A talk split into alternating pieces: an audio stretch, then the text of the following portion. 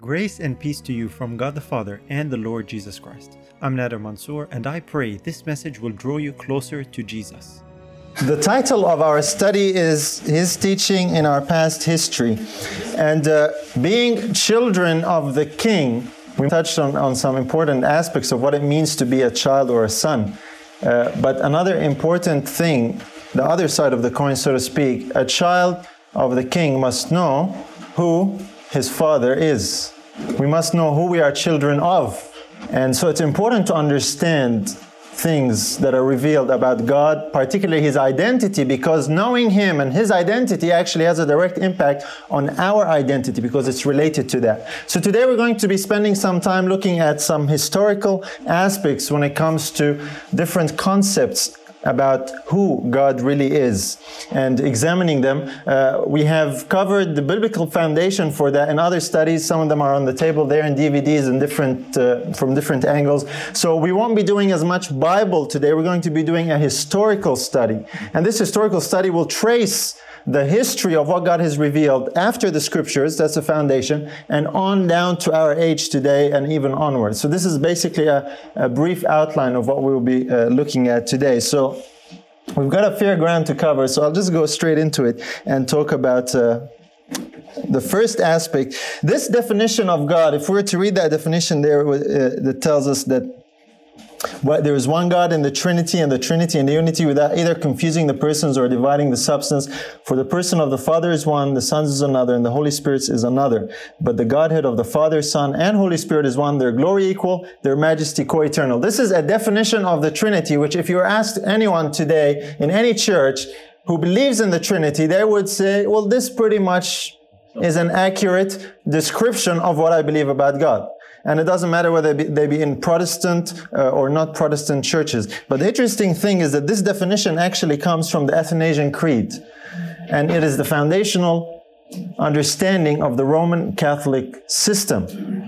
Now, there's something about that. The reason why I put that first is important to understand what the definition is and people who subscribe to that definition. And uh, here's another summarized form of the very same Definition. Here it is. Trinity. There is one God, Father, Son, and Holy Spirit, a unity of three co-eternal persons. That's the same thing. Now, if uh, we were to ask people today as well, you know, uh, how many people would agree to that? Uh, all those people who, who believe in the Trinity, they'll put their hands up. Now, it's interesting that this definition actually comes from this book called 27 Fundamentals, which is from an Adventist uh, that's an Adventist publication, so a lot of us are familiar with that. And if you if you notice, there's not really that much difference between those two definitions. And uh, Rome actually recognizes that because uh, this is the opinion of uh, one uh, uh, bishop here. And this is what he says: Seventh Adventists agree with many Catholic doctrines, including the Trinity. Now, this is something if you haven't thought about this aspect, this is something that should cause some concern. How is it that Rome and her definition of God and the Seventh Adventist Church and our definition of God is the same? It hasn't always been the same. So today we're going to explore a little bit of the differences and, and just so we can understand how did we get to be in this position? And is there actually a right way, a different idea? And of course, that similarity is seen in the illustrations as well. This is how Rome uh, illustrates their concept of the Trinity. That's from a Catholic book. And the color illustration there is from a Seventh day Adventist book. Now, uh, I don't think uh, I need to ask you if you can see any difference other than the color or maybe the design. It's, it's essentially the same thing. It's the same concept that we're dealing with. And like I said, it hasn't always been the case. And that's why we are admonished to do something. Uh, and this is a warning we're given in Spirit Prophecy. We have nothing to fear for the future, except as we shall forget the way the Lord has led us and his teaching in our past history. And this is where the title of this study comes from. His teaching in our past history. What was God's teaching in our past history? And of course, the picture there is, uh, is an image that we get from the book of Revelation. The woman, the pure woman who is crowned with these 12 stars, who is standing on the moon and clothed with the sun. Of course, it's a picture of the woman in Revelation What chapter? Anyone remember? 12. Chapter 12. Okay, and of course, this uh, represents God's true church, God's true people. I like to ask a lot of questions and uh, I look for answers. It tells me people are thinking and awake. So, just to let you know what I like to do. And of course, this is a this is a picture of God's true church all through the ages.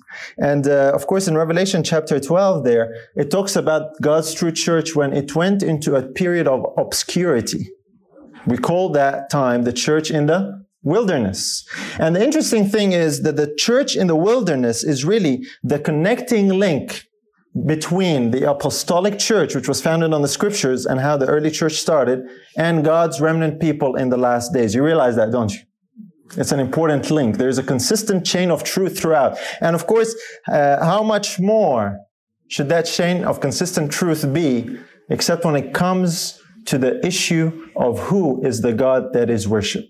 So we're going to do a brief examination and see this consistent link. Like I said, the foundation from the Bible is established in other studies, but we're going to pick up in the church in the wilderness, in the early period of Christian history, as it is referred to, and see what we can learn about this particular aspect. Now, this uh, book here, Truth Triumphant, has anyone read this book? I'm just curious. Okay, a few people, not too many. Truth Triumphant is the book that tells the story of the church in the wilderness. And this is what it talks about in this particular quote regarding this point. It says the burning question of the decades succeeding the Council of Nicaea was how to state the relations of the three persons of the Godhead. That is Father, Son, and Holy Spirit, or Holy Ghost. And then it continues, it says, the papal party, after that, proceeded to call those who would not subscribe to this teaching Arians, while they took to themselves the title of Trinitarians. Now, this is a historical fact. The Council of Nicaea in 325 AD, you had these councils and all the church leaders would come together. And one of the biggest discussions and debates at the time was the issue of how are we going to define our understanding of God?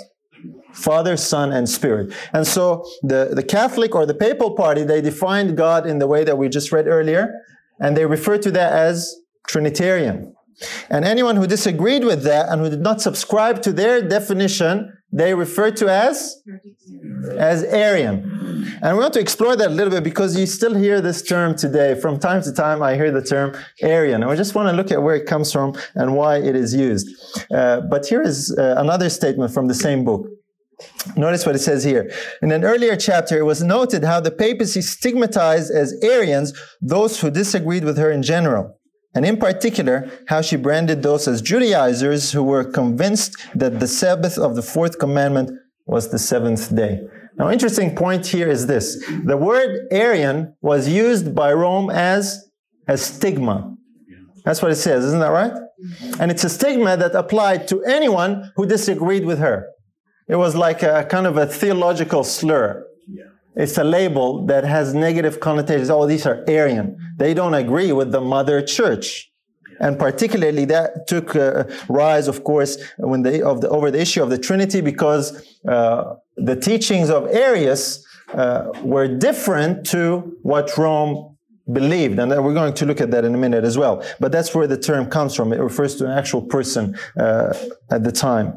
And uh, in the, the, book of Daniel, we have a prophecy that we're all familiar with. This is just brief revision, a lot of things that we're familiar uh, with, but just to tie a few knots together here. In Daniel 7 8, it talks about the little horn that comes up, and we know who that little horn is.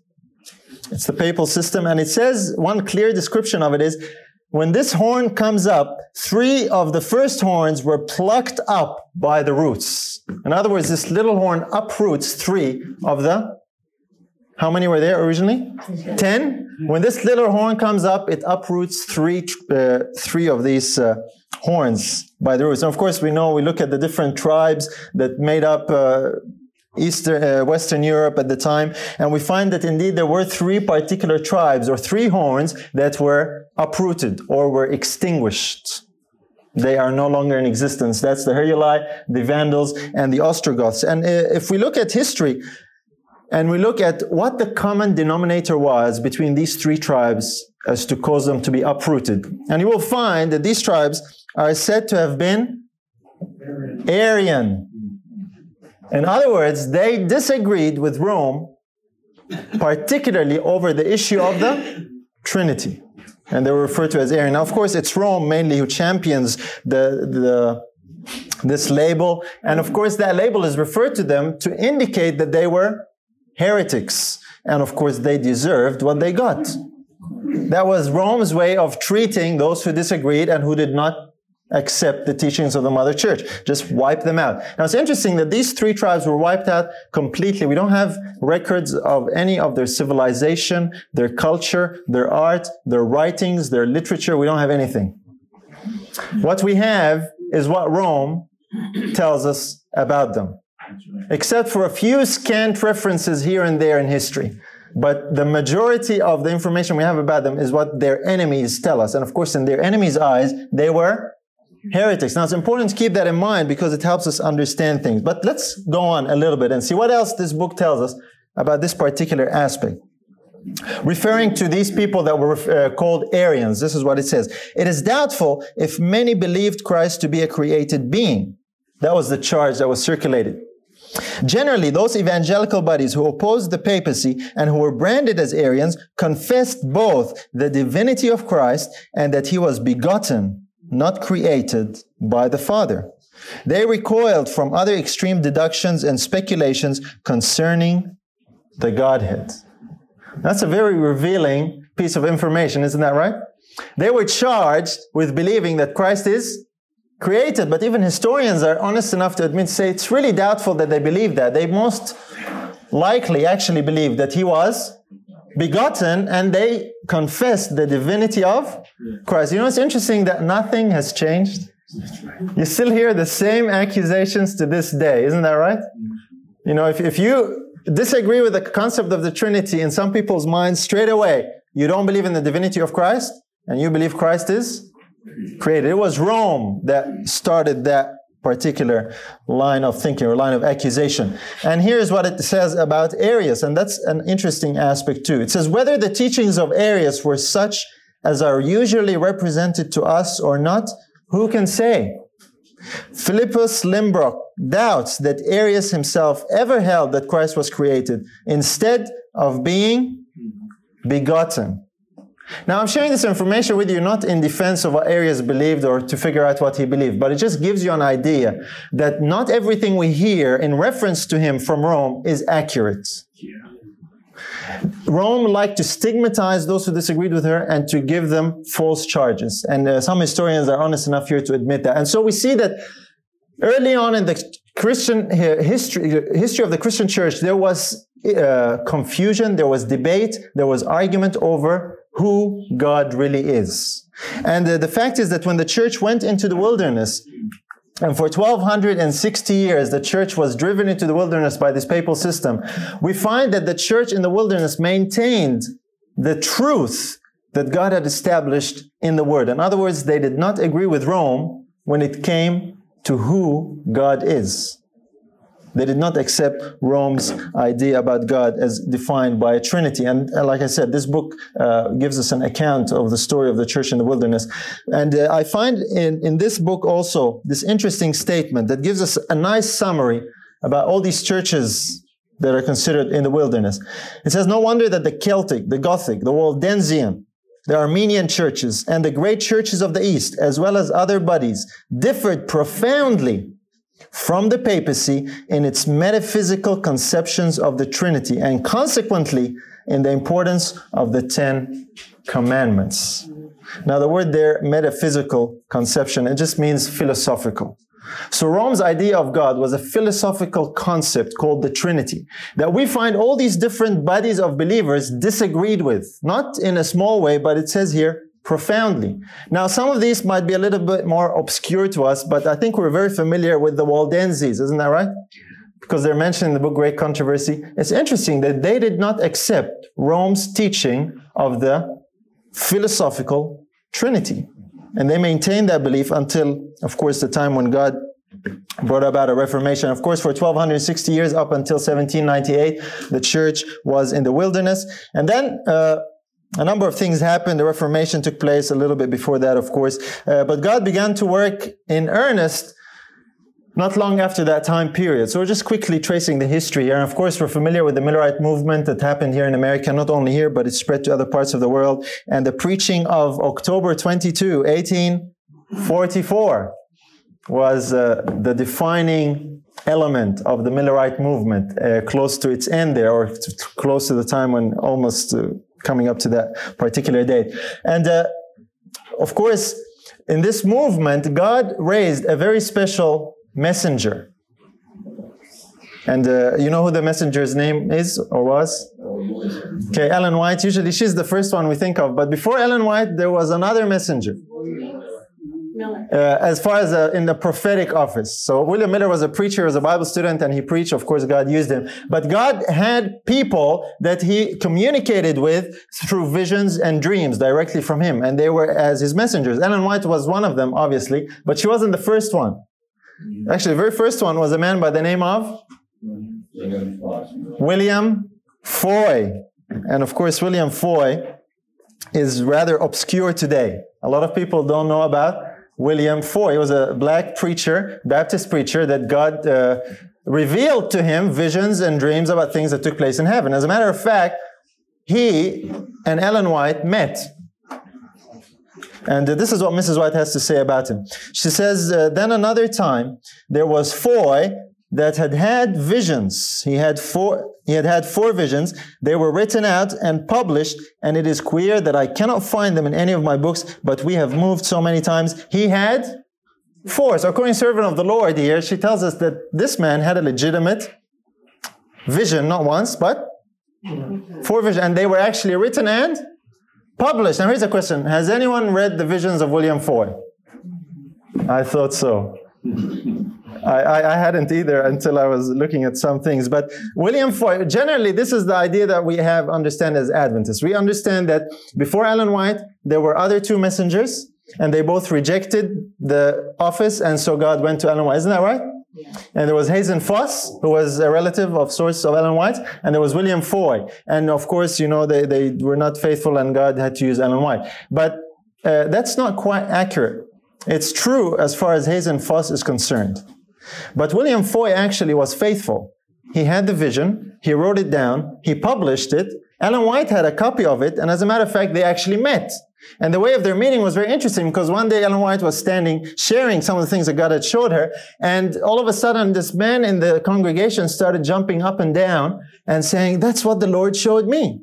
And it turned out to be William Foy. And of course, he had these four visions he did not have anymore. And uh, Ellen White, like I said, met him and confirmed that. So it's interesting that William Foy had something to say when it comes to knowing who God is.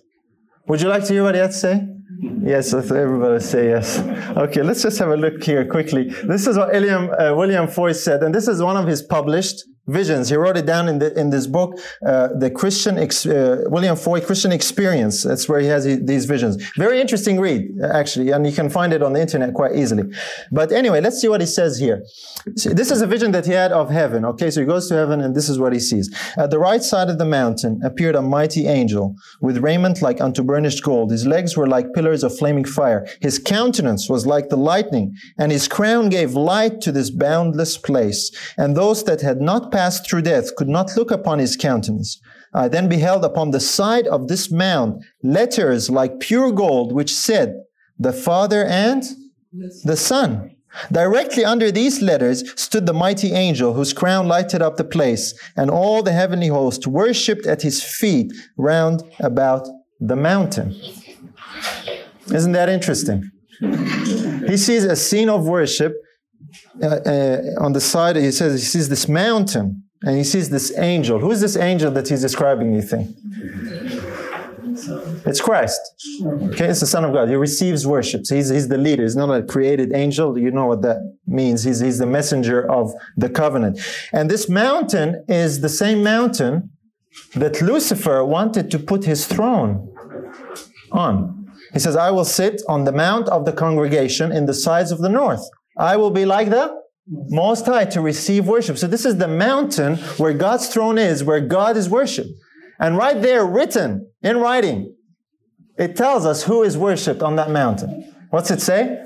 The Father and the Son. Son. Definitely not a Trinity. Isn't that right?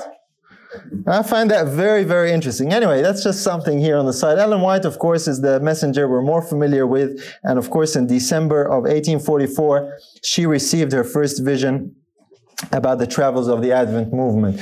And uh, I find it interesting that God gave two messengers, and their testimony when it comes to who He is is consistent.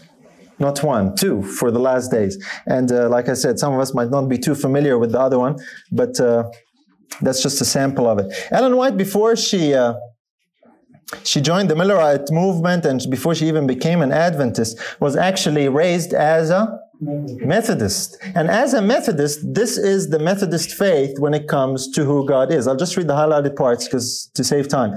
It talks about in the unity of this Godhead, there are three persons of one substance, power, and eternity. The Father, the Son, and the Holy Ghost or the Holy Spirit. So the Methodist faith when it comes to God is identical to Rome. It's based on the Athanasian Creed. It is the concept of the Trinity.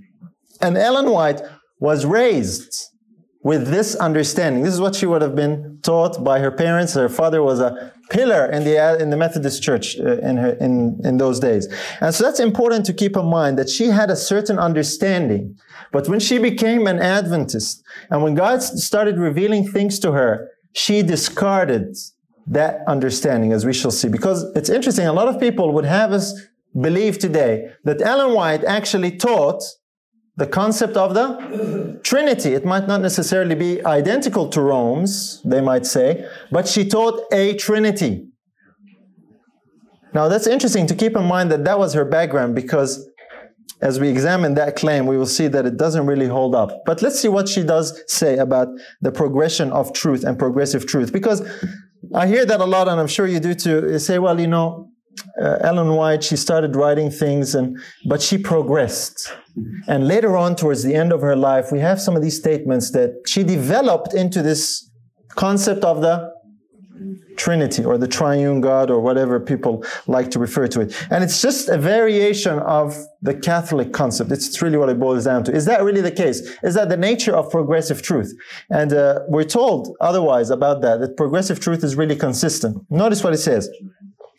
I do not wish to ignore or drop one link in the chain of evidence that was formed as after the passing of the time in 1844. The evidence given in our early experience has the same force that it had then.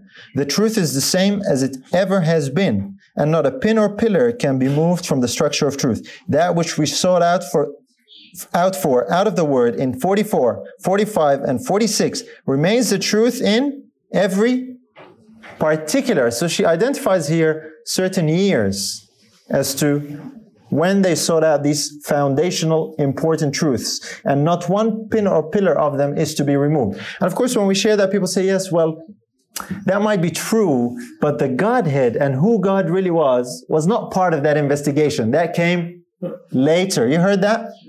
Well, we want to see what she had to say. Was that something that God revealed later? Were the Advent people not ready for that then? Or do we have different information? And uh, concerning that time, this is what we're actually told. It says here, many of our people do not realize how firmly the foundation of our faith has been laid. My husband, Elder Joseph Bates, Father Pierce, Elder Hiram Edson, and others who were keen, noble, and true were among those who, after the passing of the time in 1844, searched for the truth as for hidden treasure. So we're speaking about the same time period here. And notice what they searched for and what happened. She says, I would be taken off in vision, and a clear explanation of the passage we had been studying would be given me with instruction as to how we were to labor and teach effectively. Thus, light was given that helped us to understand the scriptures in regard to Christ, his mission, and his priesthood.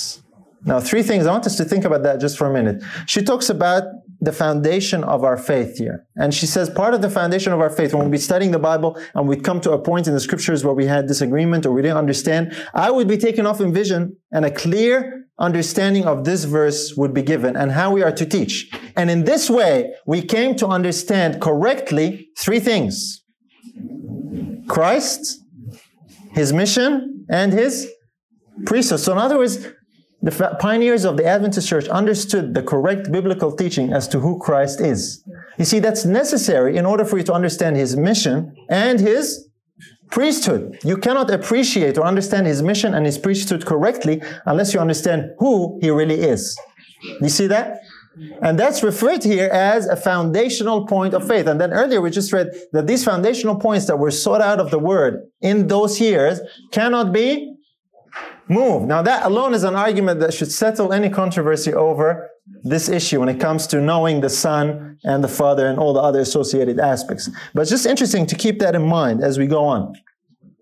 Uh, and people, when they say, well, we, we talk about the Godhead, and they say, well, you know, the God is not really a, a foundational doctrine. It's not a pillar of the faith. It's not one of those. Hmm, what's going on here? Just. Whoa. Let me just fix that.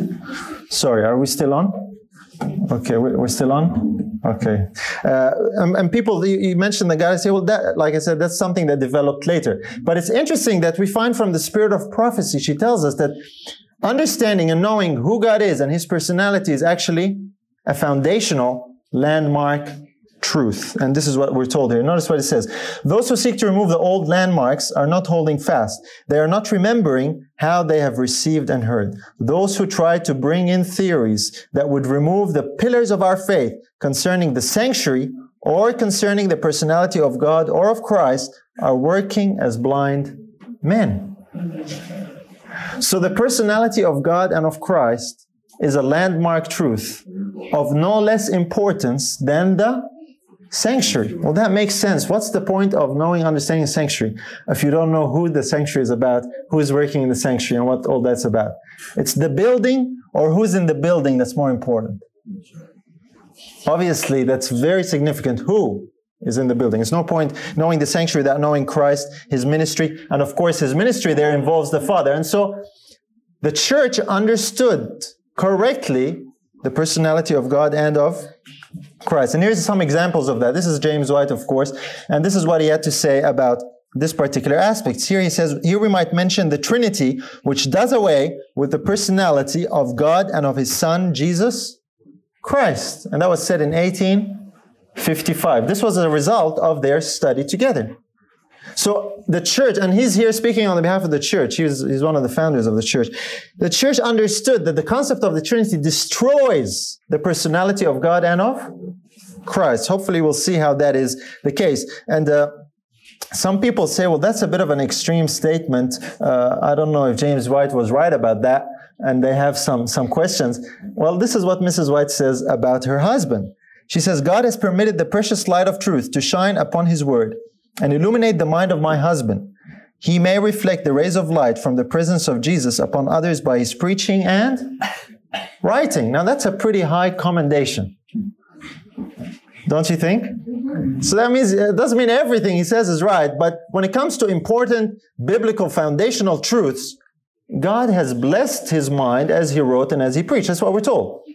And so we are to take that, uh, you know, with some weight. We can't take that too lightly. And uh, again, this is what we're told here. That which was sought out for out of the word in 1844, 1845, and 1846 remains the truth in every particular. Now, I highlighted here the year 1846 for a reason. Because in that same year, in 1846, uh, we have this particular statement from James White. Same year that Mrs. White talked about. This is what he says. The way spiritualizers have disposed of or denied the only Lord God and our Lord Jesus Christ is first using the old unscriptural Trinitarian creed. Now he's going to explain to us how the Trinity destroys the personality of God and of Christ.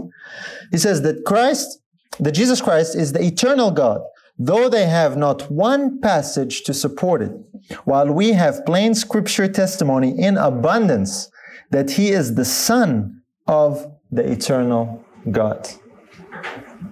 Now you might say, well, what's that mean? Well, it's simply this that the concept of the Trinity does not allow for Christ to truly be a son. It teaches that all three, as we read earlier, are co equal, co eternal persons that have always been there, and all three make up one God. In so doing, they actually deny that Christ is the Son. It teaches that Christ is the eternal God, the Spirit is the eternal God, and the Father is the eternal God. All three are the eternal God. It actually destroys the personality of each. It destroys that relationship between each. And that's what James White basically is saying here. And this teaching, according to Mrs. White, from 1846 all the way to when she wrote that statement in 1906, is to remain unchanged. That's what she said. This is not the only one. Here's another statement from uh, John Matteson. He's another one of the pioneers. He says, Christ is the only literal Son of God, the only begotten of the Father. He is God because he is the Son of God, not by virtue of his resurrection. Interesting that when they understood the scriptures to teach that Christ is the Son of God, that was what made him divine. You see what he says there? He is God because he is the Son of God. In other words, his divinity is based on his sonship. In other words, this is the greatest proof and evidence for the divinity of Christ, that he is the Son of the divine Father, as we were talking earlier, he receives the life of God. That's the divine life, not just life. Everything that God is, Christ has by inheritance.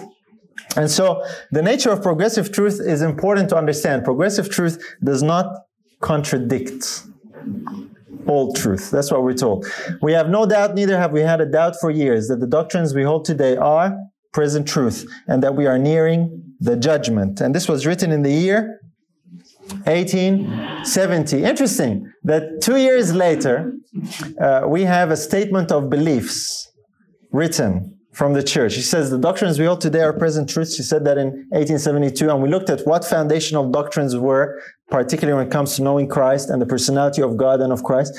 And in the statement of beliefs of the church in 1872, it says uh, here the following propositions may be taken as a summary of the principal features of the religious faith, that's the Adventist, upon which there is, so far as we know, entire unanimity throughout the body. In other words, we all agree on these summary points. Point one, that there is one God, a personal spiritual being, the creator of all things, omnipotent, omniscient, eternal, infinite in wisdom, holiness, justice, goodness, truth, and mercy, unchangeable, and everywhere present by his representative, the Holy Spirit. It's interesting that the Holy Spirit here is included in the same article when it's talking about the Father. Of course, here they're talking about the Father.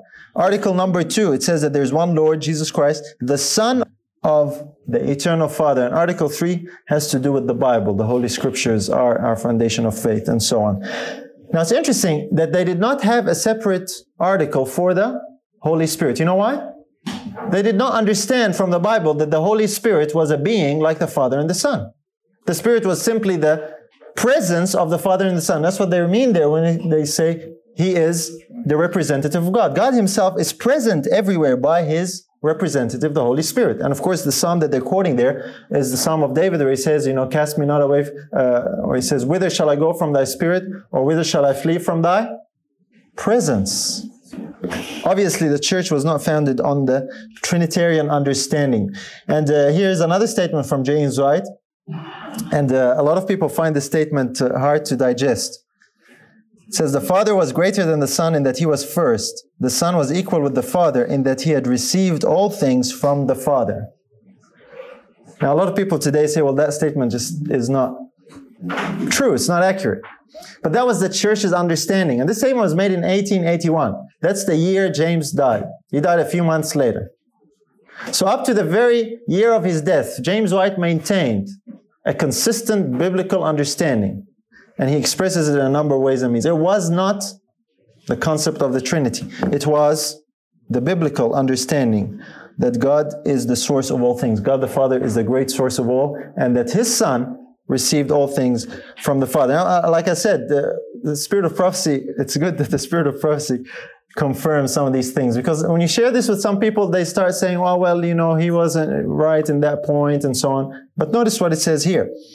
God is the Father of Christ. Christ is the Son of God. To Christ has been given an exalted position. He has been made equal with the Father. All the counsels of God are opened to his Son. Yeah. Now, there is no Trinitarian that can agree to that statement. You know, one time we were having a meeting and we shared the statement, and there was one brother in the in the room, and he uh, he obviously was a Trinitarian. And then he saw the statement, and I think it, it really hit him because he said, "Did Ellen White say that?" I said, Yes, brother, that's Testimonies, Volume 8. That's, oh, we're all told to read the Testament. And he wrote that, and he just found it very difficult to believe that Ellen White had written that. You see, some of these statements are not talked about when it comes to God. Why is that? Some statements are not more important than others, they're all important. And this is just as important as any other statement. It says here that Christ has been given an exalted position. Now, chew on that for a while. He has been made equal with the Father. And of course, the reason for that is very simple. It says right there because God is the Father of Christ, Christ is the Son of God. You know, I find that repetition is almost like God wants us to get it. It's very simple. He says, okay, listen, God is the Father of Christ, Christ is the Son of God. So you don't get it, so you don't mistake it. And it's based on this fact that Christ has been given an exalted position. In other words, he has that position because of his inheritance, because of his sonship. That's what makes him equal with God, and therefore all the counsels of God are open to his son. Here is John Loughborough uh, objecting to the idea of the Trinity. I'm just giving you a few samples. There's some material on the table, you can find more details, but just a sample to see how this truth was maintained, particularly in the movement that God raised to restore the lost truths that were almost obliterated during the time in the wilderness. Almost, but not completely. But God now is preparing a people for the final movement of Earth's history. So He's restoring these foundational truths. That's why we're looking at that in detail. And here it says, uh, He's mentioning some objections to the Trinity. He says it's contrary to common sense. It is contrary to Scripture. Its origin is pagan and fabulous. It's not very consonant or consistent with common sense to talk of three being one and one being three, or as some express it, calling God the triune God or the three one God. If Father, Son, and Holy Ghost are each God, it would be three gods, for three times one is not one but three. And this is really the problem. He's identified a very good point. If all three are gods in their own right, then you really have three gods. And you have a very big problem when it comes to the first commandment. You see, uh, as Adventists, we tend to think of the Ten Commandments uh, as the fourth commandment. Generally, you know, the Sabbath. There's, there's another nine. And the first one is, is number one up there. It says, Thou shalt have no other gods before me, not us. So the concept of three beings who are all God is a contradiction with the first commandment which talks about only one. Let's just look at that here for a minute. Uh, this is the understanding, as we read it earlier, that there is God the Father, there is God the Son, and there is God the Holy Spirit. That's a common understanding today. And as we said, if you uh, just add that up, God, God, God means three gods. And this is how it's illustrated. And this really is uh, defined, the theological term for that is tritheism. Tri is three, theism is God. So three gods. Each and every one of them is God. And, and they say, well, all three, they make up this one triune God. Or some people say they make up one Godhead. But as uh, Loughborough just said, if all three are God, then you have three gods. There's no way around it. God plus God plus God equals three gods. And this is why it's important to see that illustrations that people give of the concept of God are strangely pagan in origin. Uh, there's another study there, I think it's on the table, the gods of Babylon. Some of these uh, illustrations that we use to describe the God that we worship actually come from paganism. Not only the illustration, but actually the concept that is contained in the illustration. And whatever name you might give it, it's really the same thing. That's why in the scriptures we never find this, this terminology used when it comes to God the Son. You know that it's not there. The, the Bible actually talks about the Son of God. And if you don't find the terminology God the Holy Spirit in the scriptures, you actually find the Bible talks about the Spirit of of God. And that's why we very clearly don't see a teaching of three gods in the scriptures.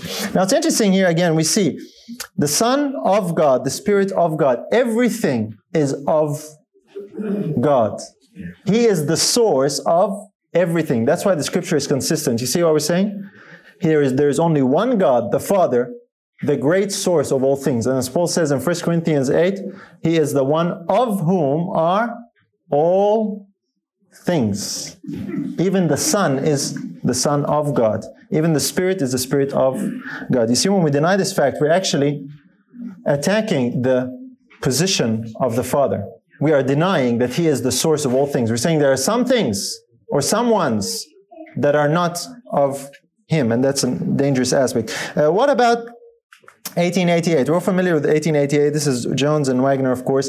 Uh, did Jones and Waggoner have anything to say about that? Well, they certainly did. There's a lot of evidence for that. We'll just look at a brief sample. Here's what Waggoner has to say in his book, Christ and His Righteousness, concerning Christ. He says, There was a time when Christ proceeded forth and came from God, from the bosom of the Father. But that time was so far back in the days of eternity that to finite comprehension, it is practically without beginning. So saying it is true that Christ proceeded forth and came from God. He's quoting there uh, John 8 42 and uh, other passages, John 1 18. And there are other scriptures that talks about Christ as the only begotten.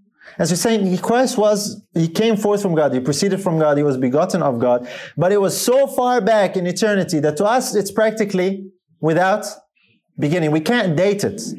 But it's important to keep in mind that we can't deny the fact just because we can't date it. Just because it's been so long, we can't just say, well, it never really happened. It certainly did happen. Here's an interesting uh, statement that he says in 1890. So this is a couple of years after 1888 when this book was published. And this is what he has to say. Angels are sons of God as was Adam by creation. Christians are sons of God by adoption. But Christ is the son of God by birth.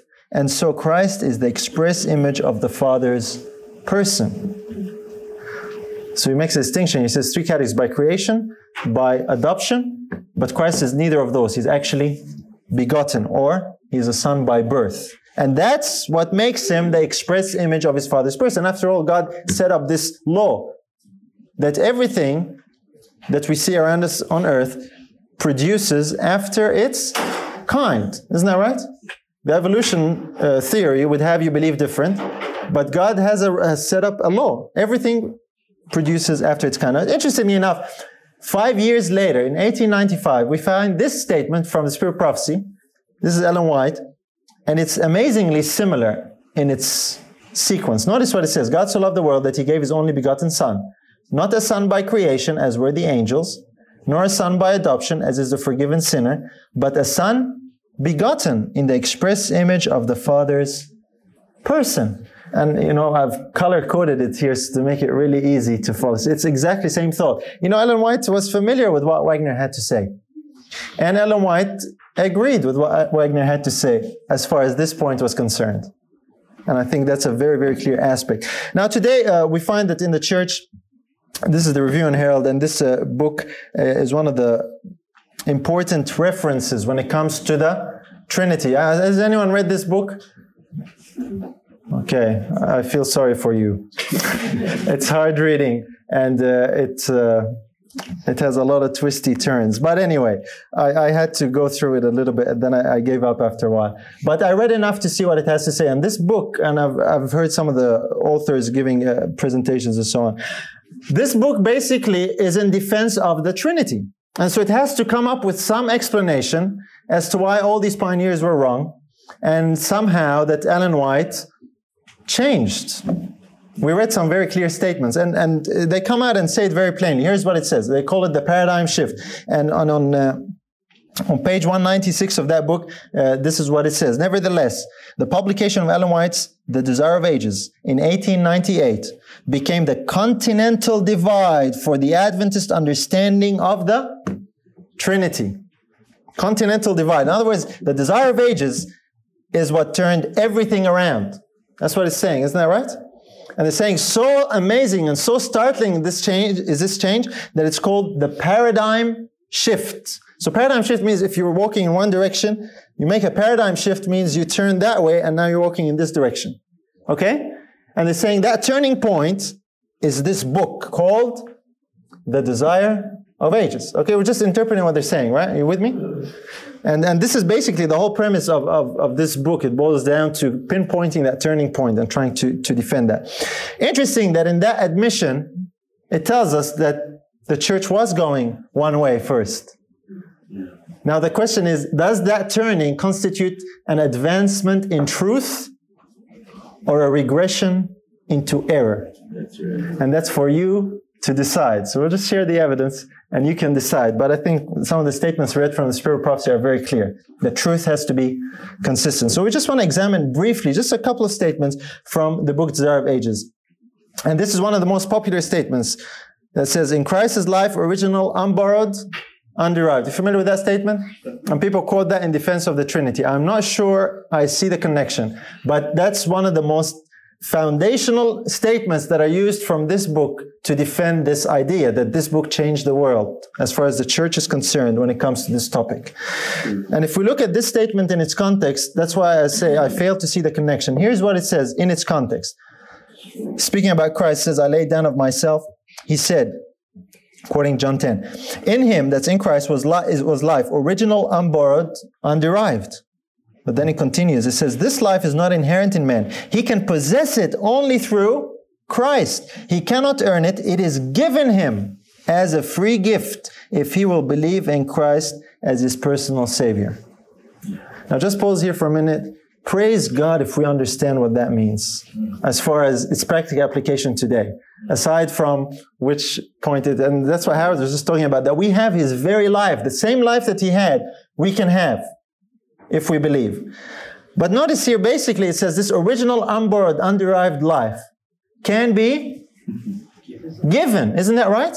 That's what it says right there. This life can be given. And Christ himself was given that original, unborrowed, underived life. And he shares it with all those who believe. Praise God. That's good news. But that's the point that seems to be strangely missed that this life can be given. And it was given to Christ. It says here in the same book, and we're going to look at this book because that book actually proves the truth about God very clearly. If all we had was the desire of ages, you can easily preach and show the truth about God from that book alone. There's, there's a whole section on that. We don't, we're not going to go into all that.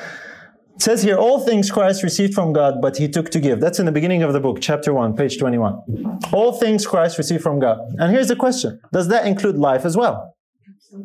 Did Christ receive life from God? Now, the Trinitarian will say, no. Christ has life in himself, original, unborrowed, underived. But we just saw that life can be given. And as a matter of fact, that uh, statement continues and it says, So in the heavenly courts, in his ministry for all created beings, through the beloved Son, the Father's life flows out to all. Whose life flows out to all? The Father's life flows out through the Son. Now, what kind of life does the Father have? Original, unborrowed, underived. And so, if that life is what flows through the Son, and the Son has it, no wonder what tells us in Christ is life, original, unborrowed, and that's the Father's life. And as a matter of fact, you can have that life. And that, when you have that life, it does not make you without beginning, does it? Because that's the idea. People say oh, Christ has life in himself, therefore he, he never got life from anyone, therefore he has no beginning, he was never really begotten, he did not inherit life from the Father. That's reading a little bit too much into that statement and ignoring its context. Gnosticism. It's Gnosticism. Yeah, well, that's that's one way of looking at it. That's true. Here's another statement from the same book. The dedication of the firstborn had its origin in the earliest times. God had promised to give the firstborn of heaven to save the sinner. Who's the firstborn of heaven? The one who was promised. He is the firstborn of heaven. You see that now we understand why God had given this instruction even in the patriarchal age that the firstborn of each family had a special role. Each one was a symbol of the firstborn of heaven. Even in Israel, God says the firstborn belongs to me. When you have a firstborn, even of creatures, you redeem them. You go to the temple and you have to go through this ritual and present this and that because the firstborn belongs to me. Why? God is trying to teach his people that I, the God of heaven, have promised to give you my firstborn to save you. So each firstborn in your families has special status as a reminder that I am giving you my firstborn. Isn't that beautiful? We seem to have forgotten that. But it's written right there in that same book. And this is the warning we have from the Spirit prophecy. And this is a this book is, is an example of this warning that she gives us. She says, There will be those, once united with us in the faith, who will search for new strange doctrines, for something odd and sensational to present to the people. They will bring in all conceivable fallacies and will present them as coming from Mrs. White. that they may beguile souls. And uh, like I said, this book is an example of that. Saying, well, Mrs. White is responsible for this change, and this change is in that book, Desire of Ages. There's no such thing. And whatever statement there might be, we're not looking at every single statement, harmonizes with everything else that she wrote. It's not that hard to figure out. Because when you understand the nature of progressive truth, you know that it doesn't contradict. It's not like the later revelations are more important than the earlier ones, or the later revelations override the older ones. Uh, that's a belief of some other religious groups. But anyway, here are some other statements, and just go through those quickly, that are clearly cannot be Trinitarian, that Mrs. White said. Now, these statements are not generally looked at when it comes to the issue of the Trinity. There's only a handful of statements that people like to hold on to and camp on, if you know what I mean. I had one brother tell me, brother, you know, I'm, I'm just where evangelism is. I'm not moving. I said, well, you know, Mrs. White said more than what's in evangelism when it comes to this point. I said, no, this, they camp. They like to camp there because they like what it says. Some of these others, they don't like what it says. So I'm going to quote the ones that people don't like because she said the same thing. She, she wrote both. We have to look at both. We have to be honest. Here's what this one says. Christ, the Word, the only begotten of God, was one with the eternal Father, one in nature and character and purpose, the only being in all the universe that could enter into all the counsels and purposes of God. Simple. There's no other being in all the universe that enters into God's counsels besides Christ. So if you were to say there is another being, you, you have created someone that does not exist by twisting the biblical understanding of the Spirit to create someone else. And we're going to look at that a little bit more detail tomorrow. Here's another one. The Father and the Son alone are to be exalted. That, that, that's a big problem for the Trinity because the Trinity exalts how many? Three. Here it says only the Father and the Son are to be exalted. Uh, here's another one. I really like this one. I hardly ever see this one. The only being who was one with God lived the law in humanity, descended to a lowly life of a common laborer, and toiled at the carpenter's bench with his earthly parents. Who's that? Of course, it is Christ. He is the only being who was one with God. There's no one else who was one with God besides Christ. You know why? God only had one son. He didn't have more. That makes him the only being who is one with God. Here's another interesting aspect, and we're almost there. So, uh, yeah, we're almost done. As far as the different uh, positions in heaven, speaking of Satan, our Lord says that he abode not in the truth. He was once the covering cherub, glorious in beauty and holiness. He was next to Christ in exaltation and character. So, according to this statement, who was the third highest being in heaven? The created angel Lucifer, next to Christ in exaltation and character. Now he's a, cre- he's a creature, he's a created being. And if we were to illustrate that, just so people really uh, can see it, as far as divine beings are concerned, there's the Father, he's the great source of all. There's his only begotten Son, fully divine, because he inherited all things from his Father. And then you have, next is Lucifer. Now, I find statements like that, and, and I find it interesting. People generally, Trinitarians don't, don't quote these statements because they're unanswerable. And uh, I, I've seen some creative attempts at trying to explain some of these statements, but uh, that's a bit too plain for me. Isn't that right? The third highest being in heaven before the fall, before the creation of man, was a creature, it was an angel. That's significant. What about after the fall? Here's what it says in the Desire of Ages, interestingly enough. It was Gabriel, the angel next in rank to the Son of God, who came with the divine message to Daniel. And so after the fall, we have the same thing. It's just a different angel occupies that position because Lucifer fell.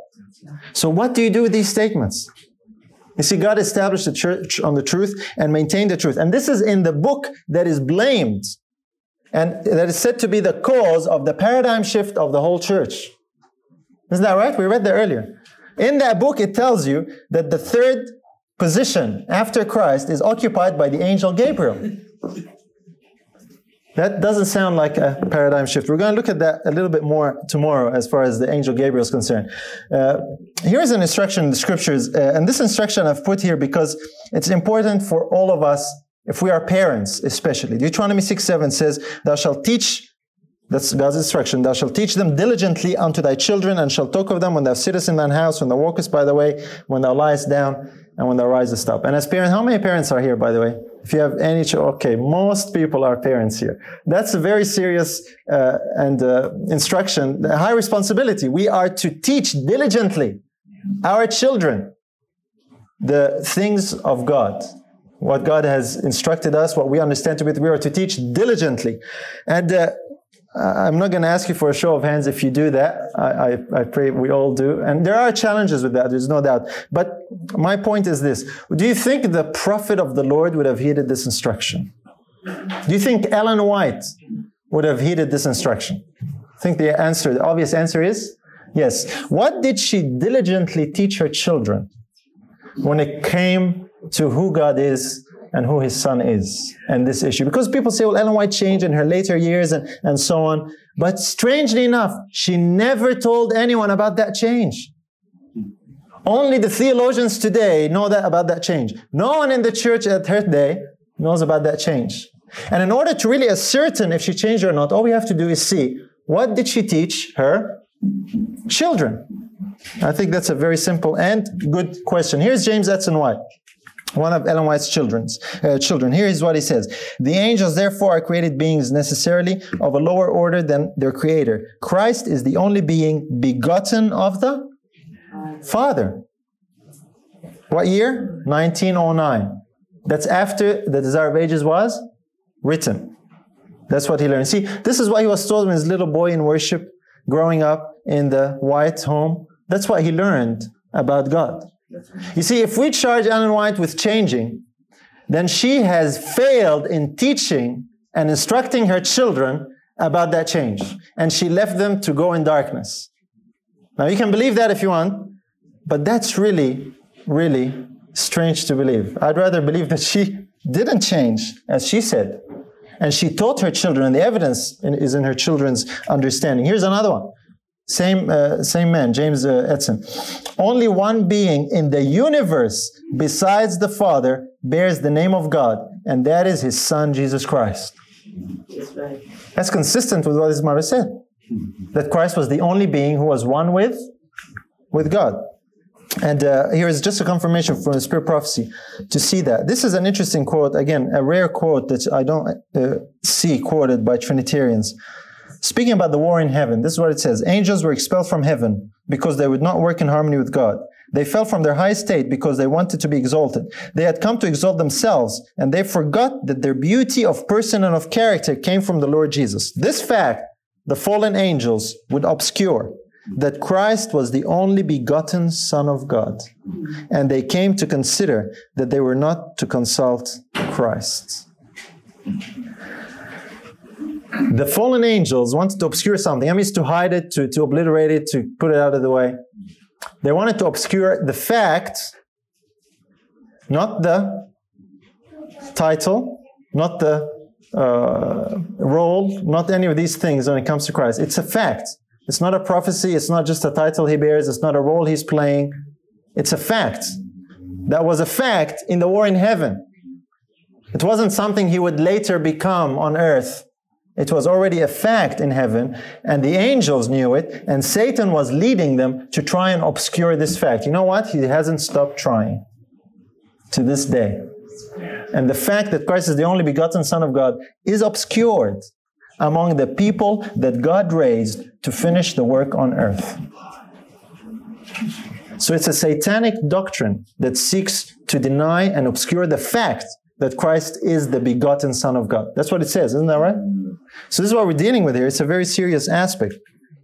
Here is Willie White, other son of Ellen White. These are the only two that be, uh, live to become adults.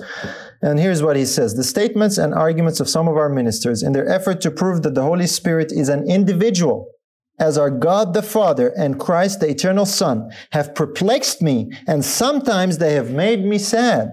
One popular teacher said, we may regard him as the fellow who is down here running things. Now that's interesting. Willie White was saddened and puzzled by people trying to prove that the Holy Spirit is an individual, just like the Father and the Son. What year is that? 1935. Is that after Desire of Ages? It is. What did Ellen White teach her son? I think the evidence is very clear. You know, some of these ministers today are not a few. The majority of ministers today, when it comes to this point, seek to prove that the Holy Spirit is an individual just like Christ and the Father. That's the Trinity doctrine. That's what people do when they defend the Trinity doctrine. When people say, well, maybe Willie White was a bit mistaken, maybe this, maybe that. Well, this is what we're told. I'll just read the highlighted bits. This is Ellen White. She said, This is what the Lord told Ellen White. The Lord would place on him, on Willie, the spirit of wisdom and of a sound mind, and that he would not be led away because he would recognize the leadings and guidance of the Holy Spirit. So we can't lightly just disregard what he had to say. Now it's interesting. This to me is an unanswerable piece of evidence when it comes to the truth about God. Here's another satanic aspect of uh, what Satan is trying to do with these doctrines. And I'll just read the highlighted bits here. It says, Satan has weakened the churches in that he has sought to shut Jesus from their view as the comforter. And this is what people believe today. You ask them, who's the comforter? They say it's the Holy Spirit. Who's that? Oh, that's an individual. There's the Father here and there's the Son, but there's this God, the Holy Spirit. He's the comforter. You see, this is what Satan's trying to do. It's not Jesus who's our comforter, according to the Trinity concept. It is someone else called God the Holy Spirit. Now, it doesn't matter who it is. It doesn't matter what biblical term you might ascribe to him. If it's anyone other than Christ, you have fallen for Satan's deception. If your comforter is not Jesus Christ himself, it's a satanic deception. Now, that's what that's saying, not me. That's important to keep in mind. That's a dangerous thing when we start attributing things to the spirit prophecy that she has not said. Then finally, let me just here, she says here we haven't changed. There's no time for that. Let's just quickly here. What about in heaven? Is this same truth consistent all the way to heaven? And this is what it says. I really like this quote from Child Guidance.